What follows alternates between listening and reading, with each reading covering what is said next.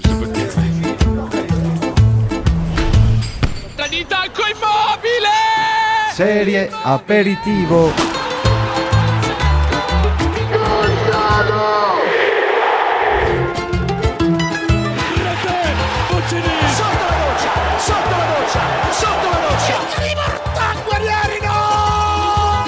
Serie Aperitivo, les podcasts qui s'écoutent avec les mains. Ciao ragazzi, après une trêve internationale qui était bien longue, Serie Aperitivo, le podcast consacré au calcio par SoFoot, est de retour. On est très heureux de vous retrouver pour ce cinquième épisode avec le rutilant Eric Maggiori.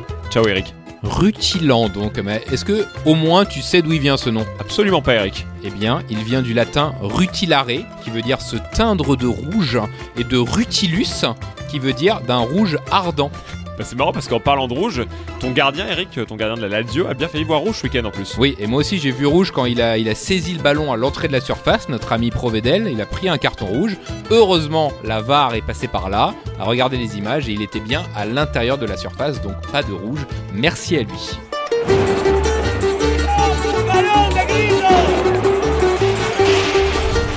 L'antipasto.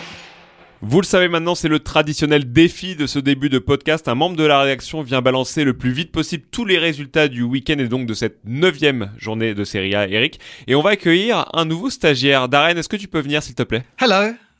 Donc Darren, tu es le premier à venir défier Andrea qui a établi, on le rappelle, un record à sept secondes, mais il n'avait que sept matchs. Aujourd'hui, il y en a huit, donc c'est un petit peu plus difficile, mais après Darren est un grand spécialiste de la Serie A, donc ça risque, ça risque d'aller très vite. Est-ce que tu es prêt Darren pour les résultats ? Le chronomètre va être lancé. Non. Bon, on le fait pas, on le fait pas. Alors attention, on y va quand même. trois, deux, un, c'est parti. Hélas, Napoli un trois, Torino Oriental zéro trois, Sassuolo Lazio zéro deux, Roma Monza un zéro, La Salernitana Cagliari deux deux, Bologna Frosinone deux un, Atalanta Genoa deux un, Milan Juve zéro un. Eh, franchement, huit secondes quatre-vingt-quinze pour huit matchs. Moi, je trouve ça pas mal du tout. On verra quand nous, on devra en faire un sur la première ligue. Ouais, je hein pense qu'on va un peu plus galérer. Ça Merci beaucoup. Je pense avoir écorché la moitié des noms, mais. En vrai, c'était assez clair. Merci beaucoup, Darren. Merci. Avec nous. Il primo. Primo.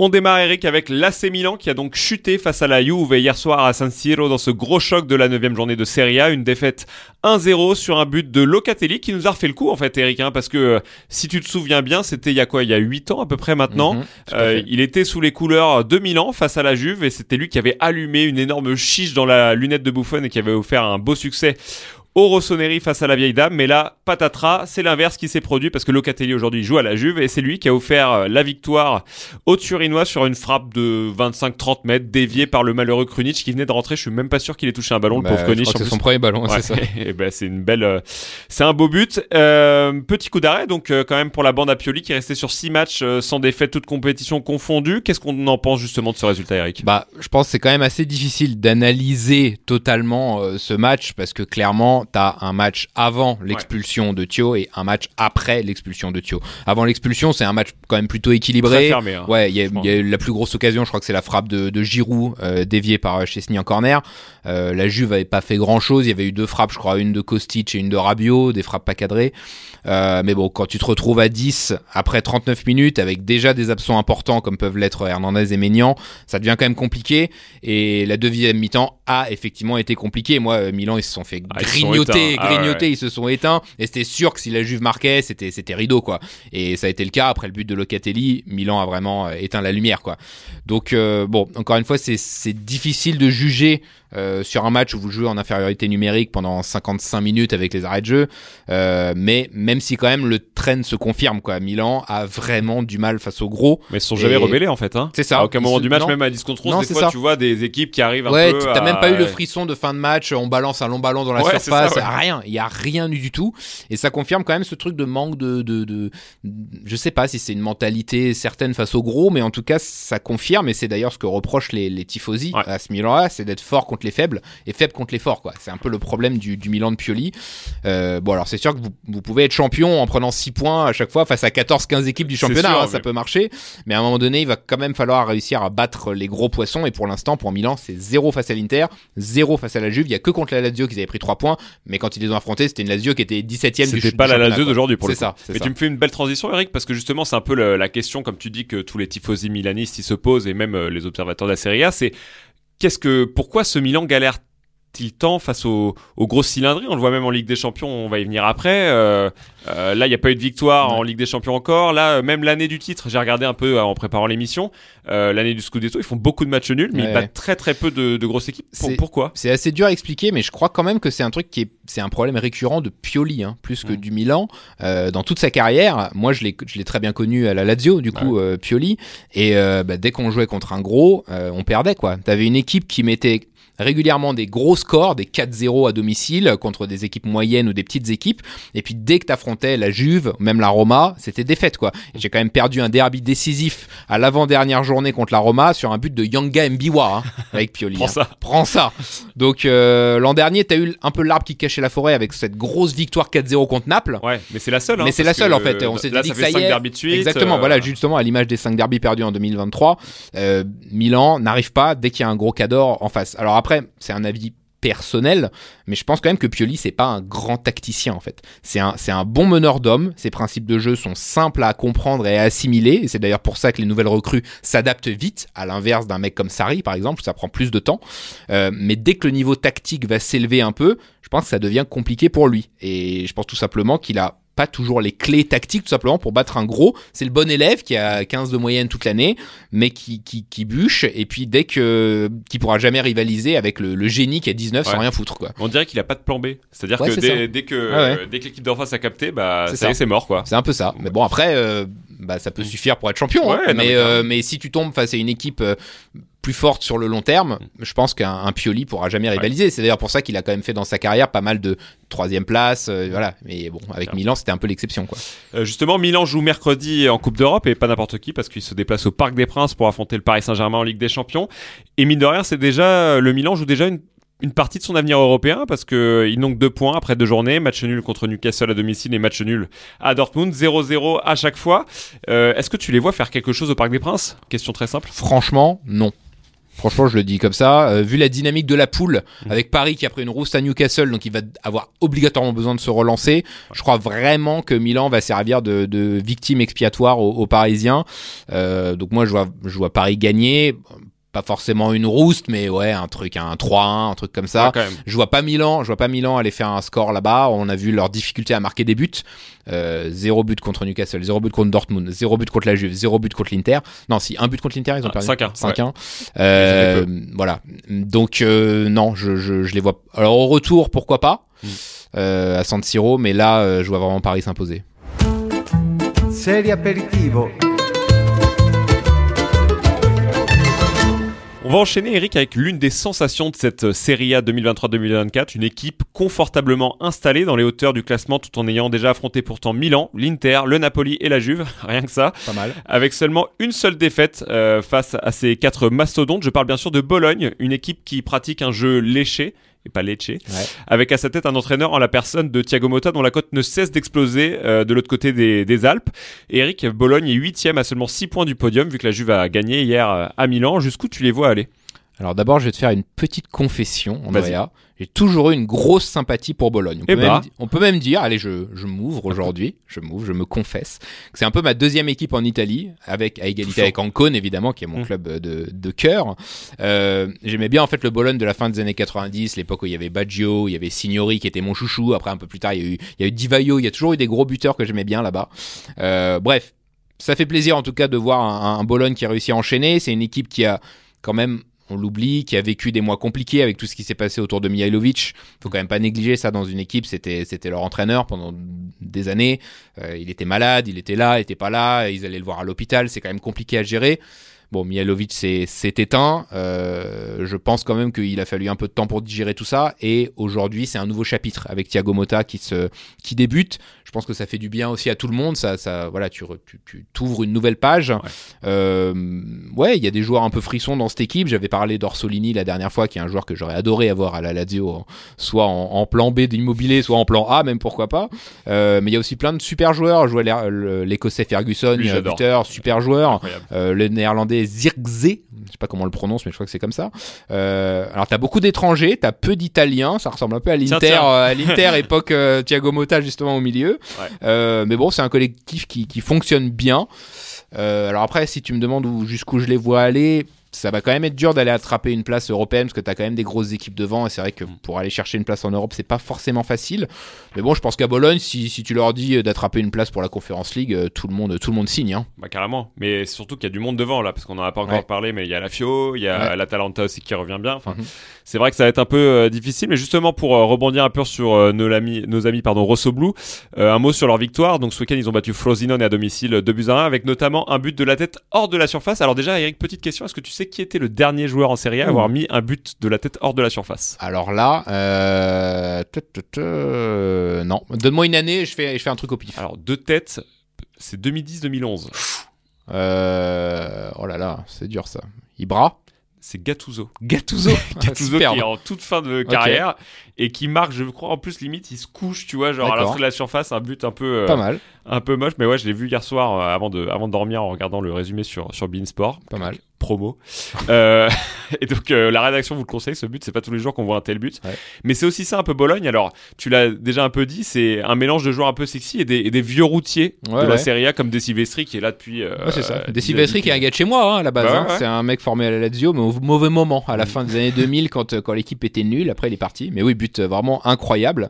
Faut aller le voir. Et, euh, et d'ailleurs j'ai regardé un petit peu. Ce qui est marrant, c'est que la dernière fois que Frosinone était venu à Bologne. Euh, c'était en deux mille dix-neuf, ils avaient gagné quatre zéro et c'était okay. la plus large défaite de Bologne à domicile sur les cinq dernières années. Et d'ailleurs là, c'est à mon tour de te faire une petite colle, Andrea. Est-ce que tu sais qui était l'entraîneur de Bologne ce jour-là quand ils perdent quatre zéro janvier deux mille dix-neuf contre Frosinone? Ah, c'est dur. Elle est pas facile. Hein. Euh...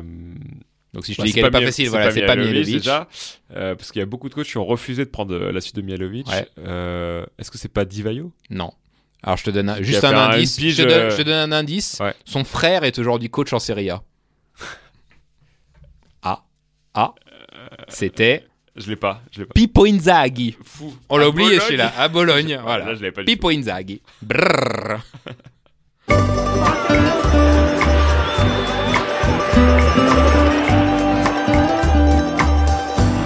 L'instant brrr.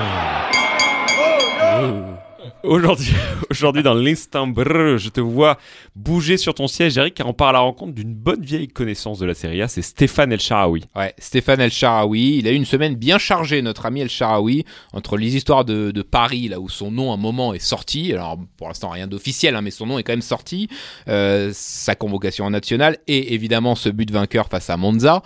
Mais allez, je vais m'arrêter là, Andrea, parce que El Shaarawy... Je, peux pas te, je ne peux pas ne pas te laisser la parole, je sais que c'est ton gars et tu vas nous expliquer pourquoi. C'est très gentil. Bah ouais, Stephan El Shaarawy, c'est forcément un superbe souvenir pour moi parce que c'est le premier gros joueur euh, que j'ai eu la chance d'interviewer à SoFoot il y a un peu plus de cinq ans maintenant. C'était à Rome, il pleuvait des cordes, mais un truc de ouf euh, ce jour-là. Ouais, c'est rare, oui, évidemment. Et je ne favoronnais pas vraiment quand, je, quand j'ai débarqué à Trigoria ce jour-là. Il avait été top, euh, Stephan El Shaarawy. On avait même eu la visite d'un certain Francesco Totti pendant l'interview. Pas. Je ne connais pas. Qui était, qui était passé derrière moi, et bah, je, je te conseille deux trois vidéos sur YouTube si tu veux euh, voir qui c'était. Euh, je sais parce qu'en fait on était en train de discuter à ce moment-là avec El Shaarawy et euh, là il s'arrête de parler et il regarde derrière moi, il fait Capitano et tout, et là je me dis ah ouais Capitano et tout, et je me retourne et là je vois Totti qui passe, évidemment ultra beau gosse, et il fait un, un petit clin d'œil, voilà. Ça t'a fait quelque chose? Ouais, ça m'a, j'ai eu quelques petits euh, petits frissons, là, quelques brrr, quelques instants brrr okay. à ce moment-là. Mais bref, pour en revenir à El Shaarawy, il a vécu un week-end, euh, tu l'as un peu dit déjà Eric, une semaine assez dingue puisque c'est lui qui a délivré du coup la Roma vraiment. Euh, Début du temps additionnel ouais, contre ouais, Monza, au bout d'un ouais. match que ils doivent gagner mais qu'ils n'y arrivent pas, avec un onze contre dix pendant quasiment une heure. Et il a fondu en larmes en fait, euh, le pharaon, parce qu'il a vécu une semaine horrible après que son nom soit sorti dans l'affaire des paris qui secoue le foot italien en fait depuis une dizaine de jours, on va mmh. dire, hein, depuis que euh, depuis que Fabrizio Corona, euh, ouais. qui est l'agent des, des V I P en fait, ouais, hein, ouais. Euh, le, le, le prince des gossips, ouais. euh, a balancé toute une série de noms de joueurs italiens qui pariaient sur le foot euh, ou autres, euh, dont euh, Niccolò Fagioli et Sandro Tonali, qui mmh. risquent eux déjà des de longues suspensions qui ont déjà euh, avoué l'avoir fait. Euh, et El Shaarawy, lui, il y est absolument pour rien. Il a toujours nié il a, avoir parié. Il a même déclaré ceci dans les travées de l'Olympico juste après la rencontre. J'ai ressenti beaucoup d'émotion en marquant le but de la victoire après une semaine qui a été très lourde pour moi. J'étais en colère de voir mon nom être cité dans cette affaire alors que je suis quelqu'un de professionnel. Bon, déjà, petit tacle, c'est euh, coquille pied de sélection ouais, quand, ouais, quand ouais, même au passage. Totalement, ouais. Mais euh, ce but, néanmoins, Eric, il est significatif quand même du retour en forme d'El Shaarawy parce que, comme tu l'as dit, il a retrouvé la nationale et deux ans après, il avait joué en Lettonie en deux mille vingt et un, voilà, ouais. C'était sa dernière sélection. Ouais. Euh, et donc il a joué avec la nationale où il y a eu cette défaite à Wembley qui nous met pas dans une très bonne situation pour la suite des non. éliminatoires. Mais bon, ça on est habitué. Hein. Voilà, encore aller se faire un match bourbier face à ça. l'Ukraine. En Allemagne à Leverkusen, voilà. Fin novembre. Et puis bah oui, bah pour info, El Shaarawy il a que trente ans, voilà. Dingue. Donc, on a l'impression qu'il joue depuis cinquante ans, quoi. Exactement. Donc ça c'est pour le, le petit coup de vieux.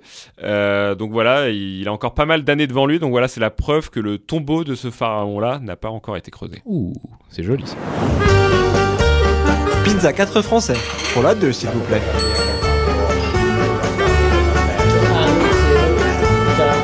Pizza quatre francesi. Bah ouais, Eric, nos Franceses, ils faut, étaient là aussi. Est-ce qu'il faudrait pas l'enlever ce jingle? Franchement. Moi, je l'adore. Ouais, ouais, il non, est il totalement est franco-italien. Voilà. voilà. Euh, il est très. Euh... Non, je peux pas citer de marque à l'antenne. Alors, on a vraiment, on aurait pu avoir beaucoup de Franceses sur les mmh. pelouses de Serie A ce week-end lors euh, du chuc, du choc, du chuc, du chuc, du chuc, pourquoi pas, du chuc Milan-Juve. Mais Maignan et Hernandez étaient euh, suspendus. Ouais.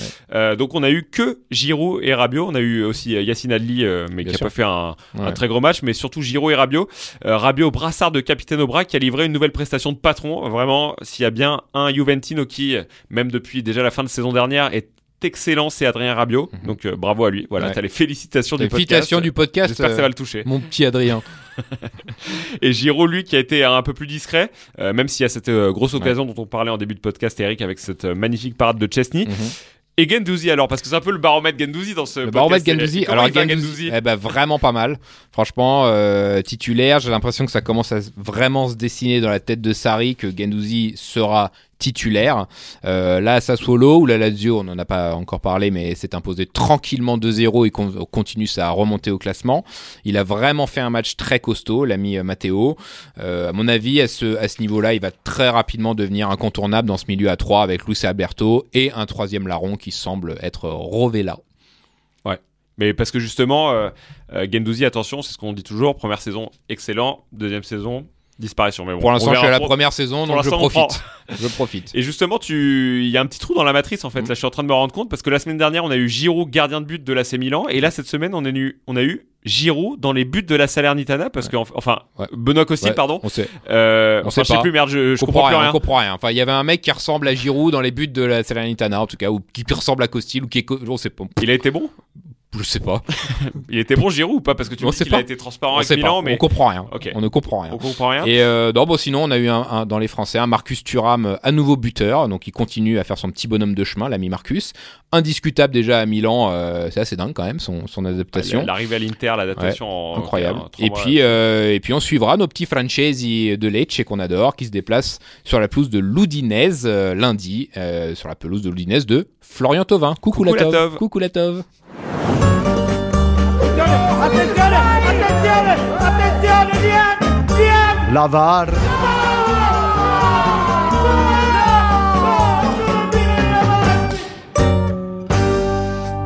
Il m'avait manqué un peu ce jingle. Ouais, ouais, ouais, ouais. Il faut qu'on euh, le relance plus souvent. On a rallumé le moteur du camion V A R, Eric, pour José Mourinho, accusé de chambrage en règle à la fin de Roma Monza, qui a imité un ouin-ouin mm-hmm. assez fou à Palladino et son staff. Il est tendu en ce moment un peu le mou, non? Oh, ça fait longtemps qu'il est tendu quand même. Ouais. Mais là, depuis le début de cette saison, il est particulièrement tendu. J'ai l'impression qu'il est plus souvent en tribune que sur le, que sur le banc. Euh, puis ce qui est fou, c'est que là, il a gagné et il a profité, il en a profité pour mettre une balle totalement perdue et gratuite à ce pauvre Papu Gómez. Ouais. Alors, je vais te dire, il y a une raison. J'étais, je, je vais y venir de cette raison, mais tout à fait, tout à fait, Eric, pour ouais. prendre la, la voix de Thierry Roland, parce que t'es pas sans savoir que euh, Papu Gómez, donc qui était, euh, pour celles et ceux qui euh, ne le connaissent pas forcément, qui ne maîtrisent pas forcément la Serie A des années deux mille dix, c'était le magicien de, de l'Atalanta mm-hmm. de Gasperini. Euh, il a été averti, enfin même la, la sentence a été prononcée à une suspension de deux ans euh, pour dopage euh, par l'agence de dopage espa- antidopage espagnole, car quand il était à Séville, El Papu, il aurait, selon lui, parce qu'il s'est justifié depuis sur les réseaux sociaux, pris accidentellement une gorgée de sirop pour la toux parce que son fils était malade. Oui, oui, oui. On a le droit d'en douter. À d'autres. Ou pas. À d'autres. Voilà, à d'autres. Et qui aurait, selon lui, du coup, euh, laissé des traces de terbatuline dans son organisme. Et ça, c'est interdit. Terbatuline. Voilà. De terbatuline. Peu, voilà. Ça, je te le sors comme ça ouais. dès le lundi matin. Et l'ironie du sort, c'est qu'en fait, avant ce Roma Monza, Papu Gómez, bah, il avait bien chambré le mou, en fait. Parce que euh, Papu Gómez, il a remporté avec le C V F C l'Europa League, euh, la saison dernière face à la Roma. Euh, résultat d'ailleurs que conteste un peu toujours, un peu aujourd'hui. Il y a un déni du mou face à cette oui. finale en mode on n'aura jamais dû perdre. Euh, l'arbitre. Limite, euh, on a gagné. Ouais, limite, on a gagné alors qu'on n'a pas gagné du tout. En fait, euh, et du coup après la victoire de la Roma, euh, Mourinho a balancé Papu Gómez. Je ne me souviens pas de l'avoir vu jouer la finale de la Ligue Europa. Effectivement, l'Argentin était resté sur le banc. Je pense en revanche qu'il a joué contre la Juve en demi-finale avec un contrôle positif, mais ça ce n'est pas mon problème. D'ailleurs, j'ai un peu de tout, mais je m'abstiens de prendre du sirop ou des médicaments. J'ai peur de ne pas passer les contrôles antidopage. Extraordinaire, incroyable. Euh, résultat quand même, Mourinho euh, suite à son chambrage du ouin-ouin ouais, dont on parlait tout à l'heure, il a été, il a pris un rouge et il est suspendu et ça l'arrange bien ou pas d'ailleurs, euh, car il ne sera pas sur le banc à San Siro le week-end prochain pour retrouver sa bien-aimée Inter. Et, et je crois que c'était déjà le cas l'an dernier. Hein. Je, je crois, crois qu'à chaque fois, il rate le match à San Siro. À chaque fois, quoi. Il le rate. Donc euh, peut-être ouais. que visiblement, il aime beaucoup plus sa tribune que le banc de touche. Voilà. Mais bref, la V A R est formelle. Mourinho fait pas super bien jouer son équipe, mais il est toujours au top de sa forme. Serie Aperitivo. Allez, on pose maintenant toutes et tous cette casquette verte rembourrée qui provient de Venice Beach en Californie. Et je dis ça parce que notre collègue Steven Oliveira en a une super belle ah, ce matin. On voilà. cite souvent Steven Oliveira, je trouve. Il ouais. faudrait l'inviter un jour. Ouais, on l'invitera hein ouais. pour parler de son voyage à Venise ouais. en plus. Et on s'aère les méninges tout de suite pour faire un peu de place à la délicieuse histoire vraie d'Éric Maggiori. Storie di calcio. Eric, tu vas nous parler aujourd'hui d'un certain Giuseppe Meazza, mais pas le stade, hein, l'homme. Tout à fait. Alors c'est le moment où je prends ma voix suave, hein, voilà. Et là donc Andrea, je vais te parler d'un temps que les moins de cent ans ne peuvent pas connaître. Bon, ça représente quand même trente mille personnes en France, donc c'est pas rien. Et on les salue d'ailleurs, nos amis les centenaires. Merci. Euh, voilà. D'être fidèle. Et donc l'histoire que je vais te et raconter se passe en dix-neuf cent trente-sept, le quatorze novembre dix-neuf cent trente-sept très précisément. Donc ce week-end, on a eu un Milan-Juventus au Stadio San Siro. Et bien là, ce quatorze novembre trente-sept, dans ce même stade San Siro, il y avait un Ambrosiana-Juventus. Alors l'Ambrosiana, c'est juste l'Inter, c'est le nom qu'ils avaient adopté entre dix-neuf cent vingt-huit et dix-neuf cent quarante-cinq, volonté du régime fasciste d'avoir un nom plus italien et moins international. Bref, cet Ambrosiana, euh, cet Ambrosiana Juventus, c'est le leader contre le deuxième. À l'époque, le leader de cette équipe de l'Ambrosiana, c'est évidemment Giuseppe Meazza, capitaine et déjà auteur de deux cent quinze buts en dix saisons sous le maillot noir et bleu, ça vous pose le gars. Et Meazza, c'était un sacré bonhomme, joueur de dingue déjà, le plus talentueux qu'il ait pu voir jouer, ça c'est l'immense journaliste italien Gianni Brera qui le disait, et ça vous pose quand même le mec quand tu sais que Brera a vu jouer Rivera, Riva, Altafini, Fini, Baggio, Del Piero, bref, tout le monde. Donc, joueur de dingue, charismatique à souhait, et puis, beau mec, hein, faut le dire. Euh, et il se raconte que lors des années trente, Meazza était l'un des hommes les plus prisés des demoiselles milanaises. Il avait les yeux bleus, un regard langoureux, les cheveux plaqués en arrière. Lorsqu'il entrait dans un établissement milanais pour aller danser, il était littéralement assailli par les femmes et il ne se défilait jamais. Ça, c'est justement un récit de Gianni Brera, issu de la Gazzetta dello Sport. Mais ce quatorze novembre mille neuf cent trente-sept, Eric, Meazza n'est pas en train de danser. Pas du tout, loin de là. Donc le match entre l'Ambrosiana et la Juve doit commencer dans deux heures, il est treize heures. Les spectateurs commencent à entrer dans le stade et l'attente grandit. Tous les joueurs sont prêts, tous sauf un, Giuseppe Meazza. Il est pas là. Pire, aucune nouvelle de lui depuis la veille. La nouvelle ne met pas bien longtemps à se répandre et les joueurs de la Juve commencent même à se frotter les mains. Car avec ou sans Meazza, l'Ambrosiana, c'est clairement pas la même équipe. La panique commence même à envahir San Siro. Et s'il lui était arrivé quelque chose de grave ? Et s'il avait eu un accident ? On sait notamment qu'il adorait les belles voitures et la vitesse, donc ça faisait un petit peu peur. Euh, donc tout le monde se demande où est passé Meazza, mais un homme, un seul, sait où il se cache. Et c'est son masseur, son kiné, qui était aussi son confident. Lui, il sait, mais il ne dit rien. C'est d'ailleurs sans rien dire à personne qu'il quitte le stade, monte dans une voiture et prend la direction du centre de Milan. Il sait exactement où il va. Son véhicule s'arrête devant une maison, pas une maison normale, une maison close. Un bordel, en gros, comme on avait l'habitude de dire. Donc le kiné pénètre dans les lieux, sans mauvais jeu de mots, il toque aux portes, ici rien du tout, tiens bonjour madame, très jolie tenue, et puis là, au détour d'un couloir, dans une petite chambre exiguë, exiguë il finit par tomber nez à nez avec Meazza. Il est quatorze heures et l'attaquant dort profondément aux côtés d'une, d'une fille de joie, voilà on le dit. Il reste une heure avant le coup d'envoi du match qui est prévu à quinze heures, donc le masseur réveille Meazza en panique, et lui s'étonne à peine de sa présence ici, ce qui veut dire que c'était a priori pas la première fois que ça arrivait. Il lui hurle que le match est dans une heure, qu'il faut se dépêcher, donc Meazza, il bronche pas, il s'habille, il se lève, il dévale les escaliers, ils se retrouvent tous les deux dans la voiture.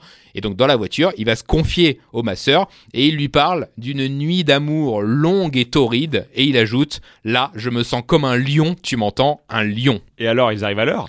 Eh ben oui, il finit, euh, Meazza finit par débarquer à San Siro à peine un quart d'heure avant le début du match. Il déboule dans les vestiaires, il enfile son maillot, l'éternel numéro neuf. Il noue ses lacets et il court sur la pelouse sans même avoir le temps de s'échauffer. Il reçoit évidemment une ovation des tifosi, soulagés de voir que tout allait bien et qu'il était là, sain et sauf. Et surtout, ils sont eux à des années-lumière de se douter bah, qu'une heure avant, leur idole était tranquillement au, pluna, au plumard avec une prostituée. Hein.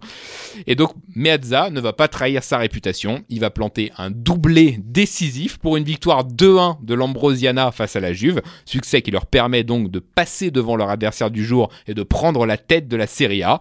Et à la fin de la saison, eh bien, l'équipe de Meazza, l'Ambrosiana, sera sacrée championne d'Italie avec deux points d'avance sur la Juve. Je te laisse imaginer, Andrea, la façon dont Meazza a célébré ce scudetto. Serie Aperitivo. Pas peur de te dire, Eric, que je crois que c'est la chronique la plus torride ouais. que t'aies jamais faite dans l'histoire de ce ouais. podcast. Et j'aimerais bien que c'est un truc comme ça arrive aujourd'hui, tu vois. Ça ouais. serait, j'aimerais bien savoir comment ce serait vécu. Alors, Eric, maintenant, je vais te faire une charade. Mmh, charade. Voilà, exactement. Mmh, charade. Il va y avoir deux mots. T'es prêt ? Okay, okay. Alors, mon premier, c'est un chanteur français qui adore l'Argentine et qui déteste les impôts. Mmh. Et mon deuxième, euh, c'est le verbe nier conjugué à la troisième personne du singulier. Ça fait ? Alors, ça doit faire, donc c'est Florent Pagny. Et c'est le verbe nier, ça fait il nie, donc ça fait Panini. Et ben voilà, c'est l'instant Panini. L'ora dei Panini.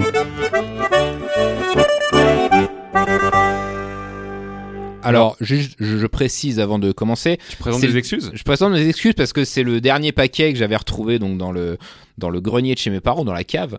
Euh, elle est encore de la saison quatre-vingt-dix-neuf deux mille. Donc à partir de la semaine prochaine. Ah, deux mille deux mille un, pardon.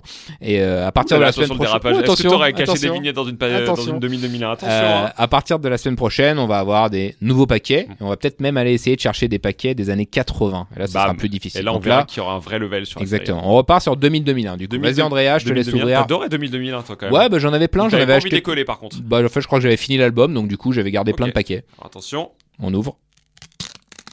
Oh là là, ce bruit.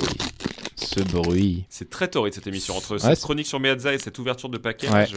C'est que des instants brrr qui se succèdent. Je suis tout émoustillé. Alors, on a dedans, on commence avec une brillante. On adore les brillantes. Ouais, les brillantes, on adore, bien sûr. On colle tout de suite. Bien sûr. Avec un double écusson. Ouais. Alors là, attention parce qu'il y a du level tout de suite. Il y a un écusson de Castelnuovo et de Castel San Pietro. Alors là... C'est, bah, fort, c'est deux châteaux du coup, mais euh, alors est-ce qu'on en connaît l'un des deux ? Bon, on va bah, dire que le non, Château hein. Nouveau et Château Saint-Pierre. Voilà, ouais, Newcastle en fait. Voilà, c'est exactement. Newcastle en italien. Mais si Castel Saint-Pietro, ça me dit quelque chose, mais tout ça c'est bah, des c'est clubs ça, c'est de, la série de série C, hein, c'est de la série C. C un, je pense même. Euh, ouais, ouais, tout à fait.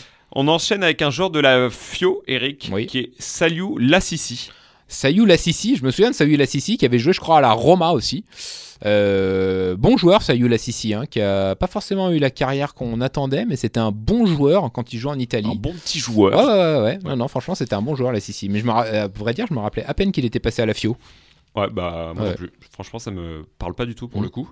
Euh, on enchaîne avec une trouvaille, euh, je pense, des magnifiques scouts de l'Udinese qui se tapaient leur, dans leur petite salle obscure des cassettes d'Amérique du Sud bien avec sûr. Roberto Carlos Sosa. Ah oui, oui, ça je m'en rappelle très bien. C'était un buteur, Sosa. Euh, bon joueur, vraiment. C'est un joueur qui arrive à l'Udinese. En gros, tu avais eu à l'Udinese Biroff. Tu avais eu Marcio Amoroso, qui avait été deux gros buteurs de l'Udinese, et Sosa arrive juste après, euh, en gros, pour prendre la suite. Alors, c'était moins fort que Biroff, hein, attention, mais ça plantait, ça plantait pas mal. Hein. Début des années deux mille, Roberto Sosa, je crois pas qu'il est... Si, je crois qu'il a joué à Naples aussi, Roberto ouais. Sosa. Faudra je, vérifier, je, je pense mais ça me dit quelque ouais. chose. Je suis... Alors...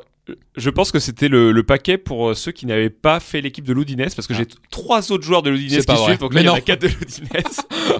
Oh, le on va voir cheaté. Si tu connais vraiment ton paquet ah, cheaté ouais. Udinese deux mille deux mille un. Okay. Alors le, le second du coup c'est Luis Elguera. Non, ça me dit rien du tout, Luis Elguera. On, pa- on passe. On passe Luis Elguera.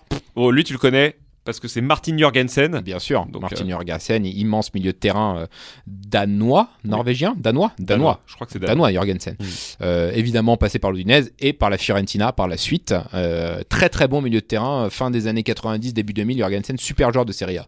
Et le dernier, alors là, il a vraiment une tête à jouer dans Prison Break, c'est Julio Gutiérrez. Vraiment, wow. c'est... Gutiérrez voilà, Elguera. Danseur de M. Pokora, ouais, ouais. si tu veux, mais... en vrai, y a, y a... Danseur de Shakira. De Shakira, ah, ouais. à la grande époque. Et le dernier de, de cette pochette, c'est Maurizio Rossi de Vicenza. Oui, oui, milieu de terrain de, de Vicenza, tout à fait, euh, qui était là euh, à la fin des années quatre-vingt-dix dans cette équipe de Vicenza un peu sexy, où il y avait euh, en attaque, je me ouais. rappelle, euh, Pasquale, euh, Luiso et Zaoli.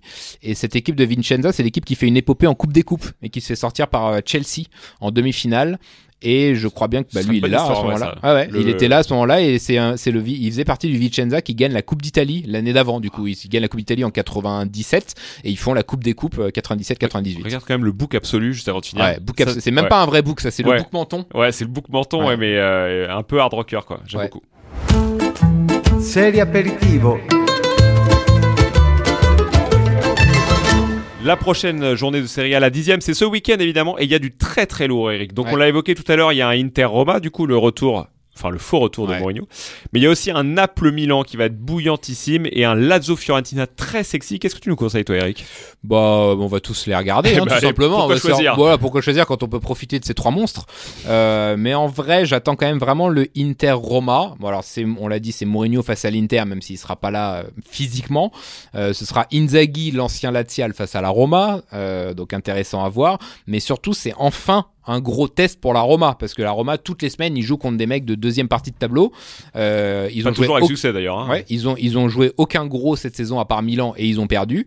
Donc battre Empoli et Cagliari, euh, là il y a du monde, mais maintenant on va voir ce que ça va donner face à un vrai adversaire. Donc je vais suivre avec attention cet Inter Roma. Eh ben on fera ça, Eric. Merci beaucoup, merci à tous et à tous de nous avoir encore écoutés. On se retrouve, Eric, la semaine prochaine pour un nouvel épisode de Serie Aperitivo. Ciao ciao. Ciao ciao à tutti.